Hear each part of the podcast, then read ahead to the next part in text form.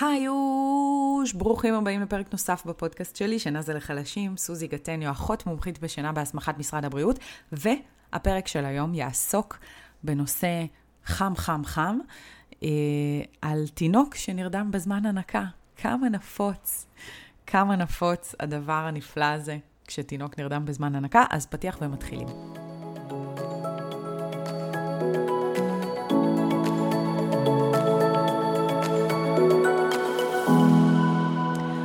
תדמיינו לכם סיטואציה שבה בעצם אני מתחילה להעניק, אתם בטוח נתקלתם בה מתישהו, אני מתחילה להעניק וממש תוך כמה דקות בודדות התינוק פשוט נרדם לי על הציצי. עכשיו, זה זמן אוכל, הוא אמור להיות רעב, עבר מספיק זמן, והוא מתחיל להירדם לי, הוא נרדם לי על הציצי, ומתחילים נשנושים, ואני מתחילה מאבק של להעיר אותו.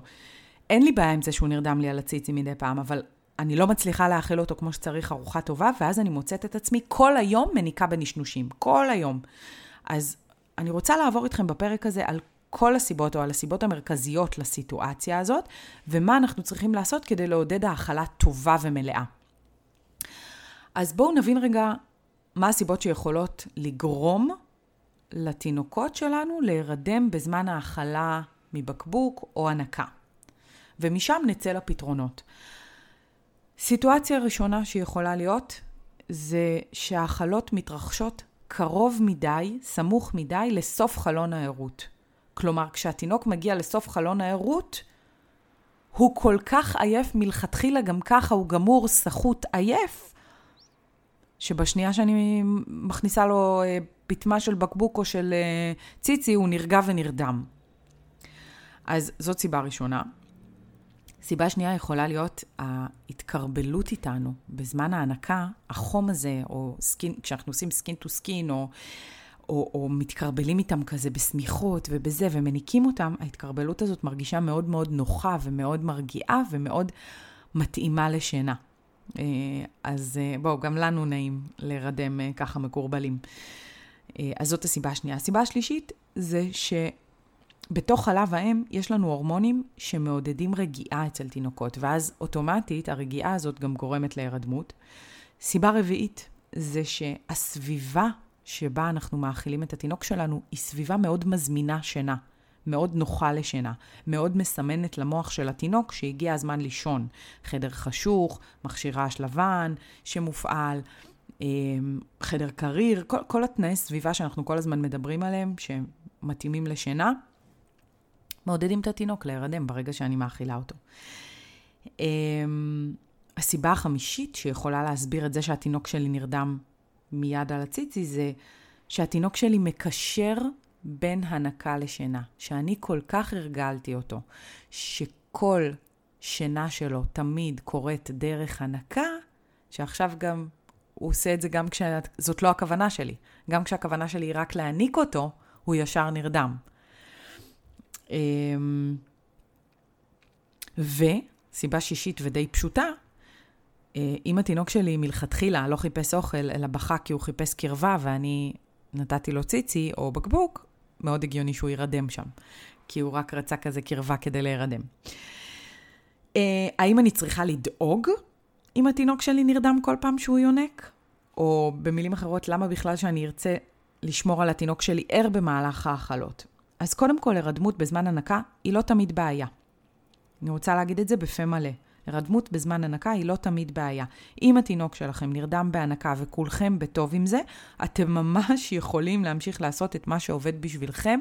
אין כאן שום דבר פסול ואף אחד לא יגיד לכם אחרת. יחד עם זאת, הנה כמה סיבות שיכולות, אה, או כמה טכניקות שיכולות לעזור לכם לשמור את התינוק שלכם ער בזמן ההנקה, או בזמן ההאכלה. קודם כל,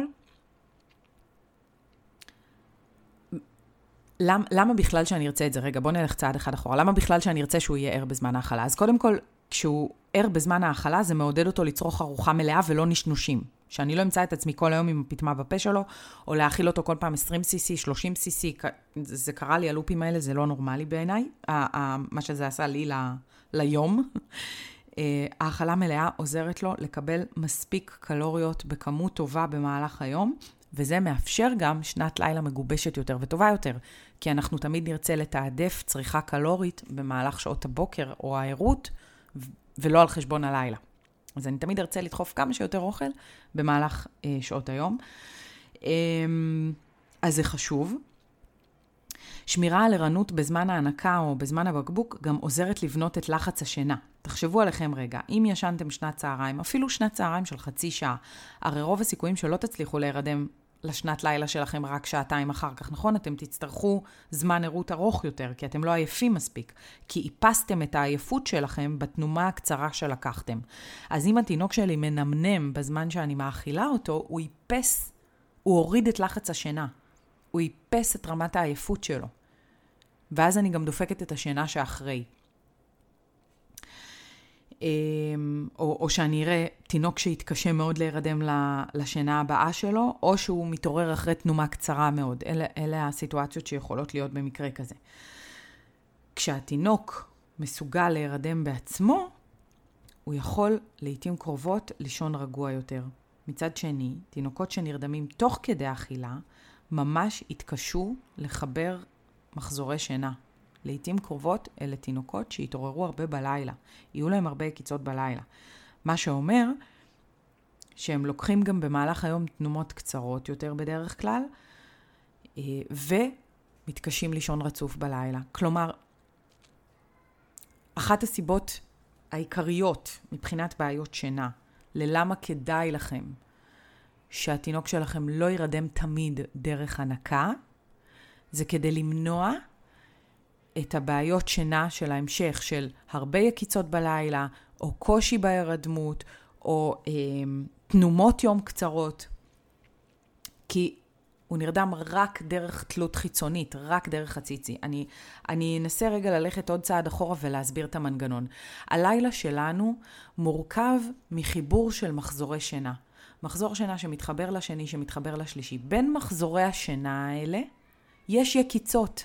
אבל רק יקיצות, לא התעוררות של המוח, רק יקיצות. יקיצה זה תגובה של הגוף רגע לזה שהסתיים מחזור שינה. המוח עושה איזושהי פעילות אה, תת-הכרתית כזאת, או חצי הכרתית של לבדוק שהסביבה שלו לא השתנתה ושהכול בסדר ושאין שום איום על החיים שלנו, ואנחנו חוזרים לישון. אם אני יודעת להרדים את עצמי בתחילת הלילה והלכתי לישון במיטה שלי, לא דרך ציצי ולא על הידיים, לא תהיה לי שום בעיה להחזיר את עצמי לישון ביקיצות שיש בין מחזורי השינה, וככה זה נקרא לחבר מחזורי שינה. לא תהיה לי בעיה לעשות את זה, כי הסביבה שלי לא השתנתה. אבל, אם אני תמיד הולכת לישון על הציצי של אימא, בידיים שלה, או לידה במיטה, ופתאום ביקיצה הזאת אני שמה לב שאין ציצי של אימא, אין לי מה למצוץ כדי להירגע עכשיו ולהפריש אנדורפינים במוח, והיא בכלל לא לידי, אז היקיצה הזאת תהפוך להתעוררות, כי הסביבה שלי השתנתה. אני נמצאת בסביבה אחרת מהסביבה שבה נרדמתי בהתחלה. וזה כמובן מבהיל וצעקות ובכי, וצריך להגיע לאותו תינוק, להאכיל אותו, להעניק אותו, לתת לו את מה שעזר לו להירדם גם בתחילת הלילה, אה, בתוך היקיצות האלה בלילה. וזה לכשעצמו מעודד עוד ועוד ועוד יקיצות. ככל שהתינוק הזה יגדל, יהיו לו יותר יקיצות, כי הוא יהיה יותר סקרן, יותר דרוך, יותר ערני, וייתכן מאוד שאני אראה את אותה אימא גם מגבירה את ההאכלות שלו בלילה, כי זו הדרך היחידה שבה הוא הולך לישון. ואז אם את מגבירה את כמות ההנקות שלו או ההאכלות שלו בלילה, כי זאת הדרך היחידה להרדים אותו, הוא גם מתחיל להפחית כמויות של אכילה במהלך היום. ונוצר פה מעגל רשע שצריך שאנחנו רוצים לעצור אותו, כי ככל שתינוק גדל, הוא אמור לאכול יותר בשעות הערות ופחות בשעות הלילה, נכון? ככל שאנחנו גדלים, לאט לאט, מתישהו אנחנו אמורים להפסיק לאכול בלילה. ולא עושים reverse cycling, לא עושים את הדרך ההפוכה, לא עושים הגברה של אוכל אה, בתוך הלילה. מתי צריכה להידלק לכם נורה אדומה? ברגע שהגברתם כמויות בלילה. אם הגברתם כמויות של אוכל בלילה או הנקות, שם תדעו שכנראה אנחנו בתוך איזשהו הקשר שינה, ואנחנו רוצים להתערב בו וללמד הרדמות עצמאית. כמו שאמרתי, כשאני אלמד הרדמות עצמאית והילד שלי יוכל להירדם בעצמו, בלי תלות באוכל, בבקבוק, בידיים, בכדור פיזיו, הוא ידע לחבר מחזורי שינה, ואז הוא לא יזדקק לי באמצע הלילה או לציצי, והוא לא יגביר ארוחות. אה, וכולי וכולי. עכשיו, אני, אני כבר לא מדברת על זה שתלוי בגיל, כן? כי אם אני אגביר לו ארוחות בגיל שמונה חודשים, פתאום, אז אנחנו מדברים גם על פעילות מעיים ועל החלפת מצעים, תלוי בכמויות, ו, ויש לזה השלכות. או כשיצאו שיניים, אז אנחנו מדברים על הששת ופגיעה בשיניים, כי בחלב יש סוכר. זאת אומרת, זה נורא תלוי גיל, אז אני בכוונה לא יורדת כאן במיקרו לכל גיל וגיל. אני רק מציירת לכם מלמעלה למה אני כן רוצה להתערב כשתינוק נרדם אך ורק על הציצי. אמרנו בתחילת הפרק, מי שזה לא מפריע לה, כמובן, היא גם לא תפנה ליועצת שינה, וזה בסדר גמור, ו... אבל מהעולם שאני מגיעה ממנו זה ייצור בעיות, אה, ואם זה יוצר בעיות, אז אפשר לפתור אותם. אבל הפתרון הוא לגמרי, לגמרי ללמד הרדמות עצמאית. אמ, אז אני חוזרת רגע לפרק שלנו, כי, כי דבר קשור לדבר, והנה הגעתי נרדם בזמן הנקה להירדמות עצמאית, אז אתם מבינים, אבל ציירתי לכם גם איך הגלגל הזה מתגלגל לו. אני חוזרת רגע לנרדם בזמן הנקה. אנחנו עוד שם. ואני רוצה לתת לכם אה, כמה טכניקות על איך לשמור את התינוק שלי ער בזמן ההאכלה. אם התינוק שלכם נרדם בזמן ההנקה אה, או האכלה מבקבוק, זה מה שאתם הולכים לנסות. קודם כל, תתחילו את ההאכלה עם החלפת חיתול. זה יעזור לתינוק, תמיד כשאנחנו מחליפים להם חיתול, הם uh, כזה מתעוררים, קצת קר להם בטוסיק, uh, זה מאיר אותם קצת. אתם יכולים גם להחליף חיתול uh, באמצע, זאת אומרת, בין העברת הצדדים. אם סיימתם שד אחד ואתם רוצים לעבור, רוצות לעבור לשד השני, אז אפשר אז להחליף רגע את החיתול כדי uh, לעורר אותם, או מתי שאתם שמים לב שהם נרדמים, אז להחליף להם חיתול. Uh, אם תפשיטו את התינוק שלכם ותכסו אותו בחיתול בד, אה, ככה שהם יהיו אור לאור. המגע של האור לאור מעודד יניקה ועוזר לשמור על ערנות התינוק בזמן ההאכלה, אז זה נהדר גם לתינוקות יונקים וגם לתינוקות שניזונים מבקבוק, אל תדלגו על אור לאור, זה כיף גדול וטכניקת הרגעה גם לנו. אה, אורות דולקים בזמן ההאכלה. חייבים אורות דולקים. אנחנו לא רוצים סביבה שמעודדת שינה. אז בזמן ההאכלה, אני לא מדברת על האכלות לילה, אני מדברת על האכלות במהלך היום. בזמן אה, ההאכלות, האורות דולקים, תפתחו את הווילונות, תנו לאור יום להיכנס פנימה. כשאנחנו רוצים להפריד בין ההאכלה לבין ההרדמות, אנחנו חייבים שיהיה אור בזמן ההאכלה. אה, תוודאו שהתינוק שלכם נצמד טוב טוב לשד ויונק באופן יעיל, כי לפעמים יש בעיות טכניות של חיבור לא יעיל בהנקה, וזה גורם להם לעבוד נורא קשה בשביל טיפות בודדות של חלב, כי הם לא מחוברים טוב, וזה גורם להם להתעייף. אה, ואז הם פשוט מותשים ונרדמים. ואז אז אם אתם חושבים שזה המצב, אתם, ממליצה לכם בחום להתייעץ עם יועצת הנקה שהיא אחות במקצועה. אה, אני תמיד מדגיש את זה שהיא אחות במקצועה, כי אין מה לעשות, תקשיבו. חוץ מההתמחות שלנו, חוץ מזה שאני למדתי שנתיים רק שינה, אני גם למדתי ארבע שנים תואר ראשון בסיעוד ועוד שנתיים תואר שני. זאת אומרת, עולם הידע שלי הוא לא רק בשינה, אני מסתכלת על תינוק כעל מכלול. והקליניקה שלי באה אחרי המון המון המון שעות של ניסיון קליני בהתנסויות. כשמישהי הופכת להיות יועצת שינה או יועצת הנקה, והיא למדה באיזה מכללה, ואני לא עכשיו, אני, אני מציינת עובדות, בסדר? ההתנסות שלה הייתה מאוד מאוד קצרה, על לקוחות בודדים. בודדים, אני מתכוונת, במקרה של ייעוץ שינה, בוודאות אני אומרת לכם, זה שניים, שלושה, ו, אה, ובייעוץ הנקה זה, זה חמישה, עשרה כזה. וכשאנחנו מדברים על אחות שעברה התמחות בייעוץ הנקה, זאת אחות שעשתה סטאז' על המון המון המון נשים בבית החולים, או אישה, או, או אחות שעשתה ייעוץ שינה, עשתה המון המון המון שנים, שנים, המון המון המון מקרים של סטאז' במשך חצי שנה במרפאות שינה. גם במרפאות, אז יועצת הנקה שהיא אחות, יש לה הרבה יותר ניסיון קליני, הרבה יותר פתרונות. היא הייתה חשופה למצבים הרבה יותר מורכבים, כי אתה לא בוחר את הלקוחות שלך כשאתה עובד בבית חולים. אז אנחנו גם חשופות למקרים הרבה יותר מורכבים, ולכן יש לנו ארגז כלים רחב יותר. אנחנו ראינו יותר מקרים, אנחנו מקצועיים יותר. אז אם אתם לוקחים יועצת הנקה, אה, אני ממליצה לכם בחום שהיא תהיה אחות. אמ, זה היה אה, עצה לגבי אם אתם חושבים שהוא לא מתחבר יעיל לשד, ושהוא פשוט אוכל, אוכל, אוכל בגלל טיפות בודד, בשביל טיפות בודדות, ופשוט מותש, ופשוט נרדם, ופשוט מתעייף. אה, אני רוצה שתתחילו להתרגל להציע את ההאכלה בתחילת חלון הערות ולא בסוף שלו. יש לנו נטייה להרדים, להאכיל את התינוק שאוכל טוב, ואז להרדים אותו. זה כאילו התקבע לנו בראש, זה מין דרך פעולה כזאת, באמת, גם לי, כהורה לילד ראשון ושני, זה מה שידעתי. בוא נאכיל אותו טוב שלא יקום לי בלילה מרעב. בדיוק ההפך. להאכיל אותם מיד בהתעוררות שלהם, ולא בצמוד לשינה שלהם. אה, אז אם אני צריכה, אפילו תאכילו אותם בחצי שעה הראשונה מההתעוררות שלהם. התעוררו ב-7 בבוקר, גג עד שבע וחצי תיתנו את האוכל. אפילו תיתנו בשבע בבוקר, אחרי שהם uh, פתחו עיניים. אבל תעדיפו תמיד לתת את האוכל בתחילת חלון הערות, ולא בסוף, כשהם כבר באים לחלון הזה מותשים, גמורים, סחוטים ונרדמים לי על הציצי. Uh, תוך כדי ההאכלה, תדברו אליהם, תצחיקו אותם, תנו להם להחזיק איזה צעצוע כזה, הם uh, מתעסקים בצעצוע, בואים בו, ותוך כדי נכנס חלב והם יונקים, רעשן, זה, זה שומר עליהם ערים ו- ומגורים ודרוכים. ואם התינוק שלכם נרדם אך ורק בהאכלה לפני השנת לילה, תעבירו את ההאכלה ללפני המקלחת. תעשו אוכל, מקלחת ושינה, ולא מקלחת, אוכל ושינה.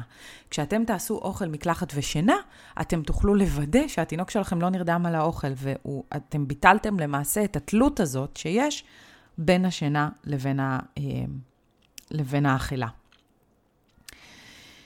אמ,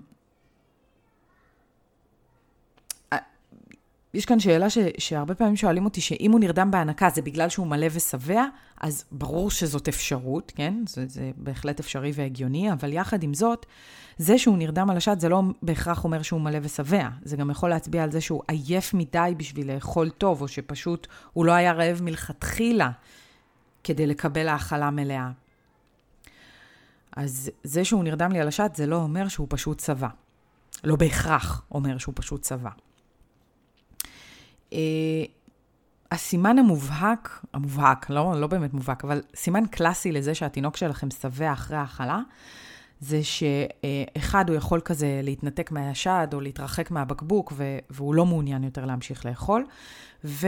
או שהוא סוגר כזה את השפתיים ומסרב לפתוח את הפה, אבל מה שאתם בעיקר תראו זה שהגוף שלהם רפוי ורגוע. הידיים פתוחות, לעומת ידיים קפוצות של תינוק שהוא מאוד מאוד מאוד רעב והוא קופץ אותם לאגרופים. כשהוא שבע, הידיים שלו רפויות. אה, אחרי ארוחה טובה, אתם תראו את המצב רוח שלהם, שהם שלווים, שהם רגועים. אתם תראו שהם מצליחים להחזיק לכם שעתיים, שלוש עד ההאכלה הבאה, ולא אחרי חצי שעה אני רעב עוד פעם. ככה אני יודעת שנתתי לו ארוחה טובה ומלאה.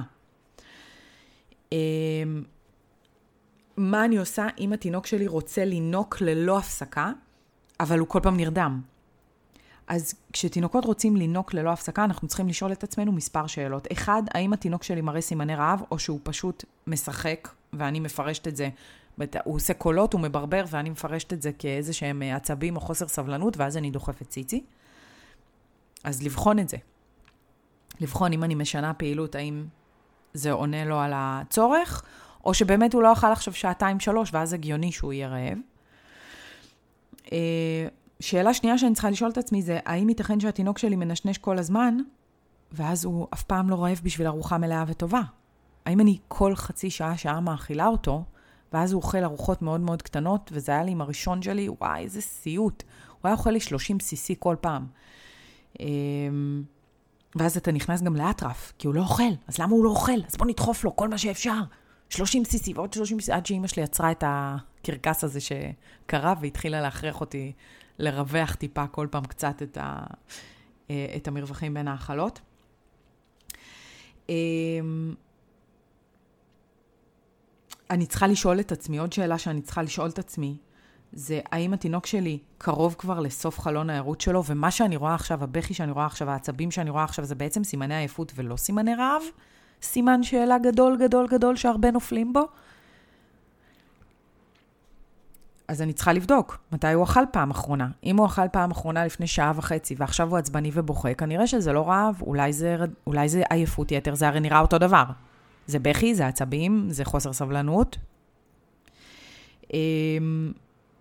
אולי מדובר בכלל ברצון למוצץ, או לעצם היניקה עצמה רק כדי להירגע, ולא באמת כדי לאכול. אם עשינו הכל, נתתי לכם ככה שאלות למחשבה של לא, לא להיכנע לסטיגמות או לתבניות של חשיבה, של אם הוא ככה אז הוא בטוח רעב, כי, כי זה מה שקורה, נכון? אם התינוק בוכה, ישר זה קחי תניקי, קחי הוא רעב, קחי אותו, תאכילי אותו. לא, רגע, יש עוד סיבות, שנייה, בואו נחשוב עליהן.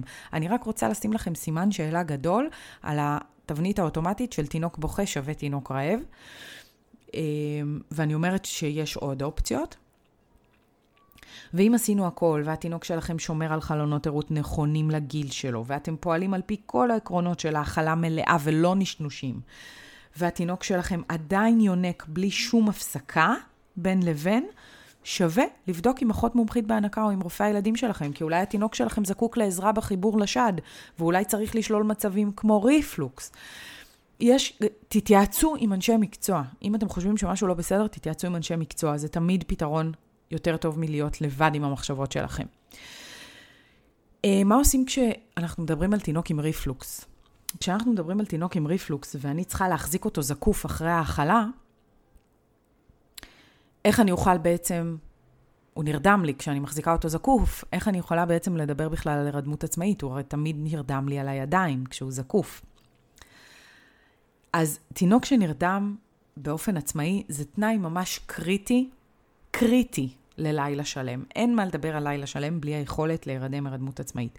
אז אם המטרה שלנו היא למנוע את ההירדמות שלו, עלינו אחרי האוכל, כשאנחנו מחזיקים אותו זקוף, אני רוצה לתת לכם כמה טיפים לשמירה על ערנות של תינוק בחצי שעה אחרי האוכל, כשאתם מחזיקים אותו במצב אה, זקוף, מאונח. קודם כל, בסיום ההאכלה, תנתקו את התינוק מהשד ותתחילו להסתובב בבית.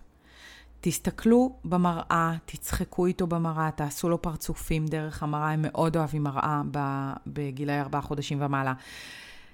תשעשעו אותו, תעניינו אותו במקום להרדים אותו על השד או עליכם, במקום להיות רגועים ומרדימים, תשחקו איתו בצורה, במנח זקוף.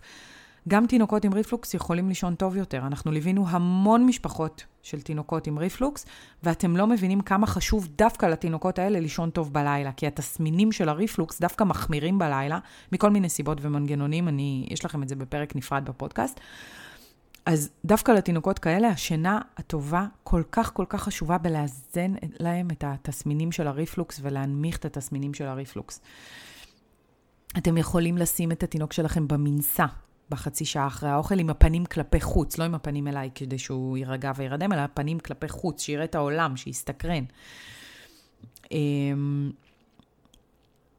אתם יכולים לשבת כזה ולהרים את הרגליים שלכם, להשין את הרגליים שלכם על שולחן נגיד, ואז להושיב את הילד בחצי ישיבה כזאת על, ה, על הרגליים שלי ולדבר אליו ולשעשע אותו. זאת גם דרך להחזיק אותו בתנוחה זקופה. אמ, אם אתם לפני השינה, אז פשוט אחרי האוכל תכניסו אותו למקלחת. זה גם שומר עליו זקוף, זה גם מעביר לנו זמן של uh, עד חצי שעה ערות, uh, וזה גם שומר עליו ערני. אז מקלחת היא, היא פשוט פעילות מעולה להפריד בין האכלה ושינה. אל תדאגו, אמבטיה לא מחמירה ולא מפריעה לריפלוקס, וזה סתם מיתוס. Uh, אם אתם לא הופכים את התינוק uh, על הראש ולא אה, מטלטלים אותו, אז אה, זה לא יחמיר לכם את הריפלוקס. בהאכלות לילה אין מה לעשות, תשמעו, לא בכל החזיתות אנחנו יכולים להילחם, אז בסדר, אז אחרי האכלת לילה אני לא הולכת להדליק לו אור ולעשות לו קרחנה ולהילחם על זה שהוא לא ירדם לי על, ה, על הידיים. רק בהאכלות לילה, תאפשרו uh, את ההירדמות הזאת על הידיים כשהם במנח uh, זקוף, זה באמת בסדר, אין שם ברירה.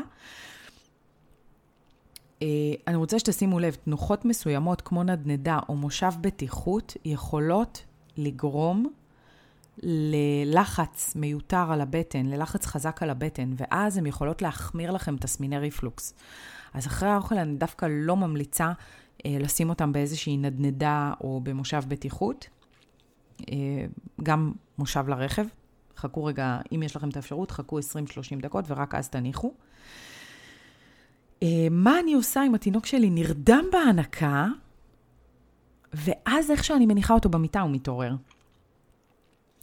אני יודעת שזה יכול להיות מאוד מאוד מתסכל הסיטואציה הזאת, אם התינוק שלכם מתעורר ברגע שאתם משכיבים אותו. האמת היא שתינוקות מתעוררים לעיתים קרובות כשאנחנו מניחים אותם בעריסה, בגלל שנוצר שינוי גדול ופתאומי בסביבה שלהם.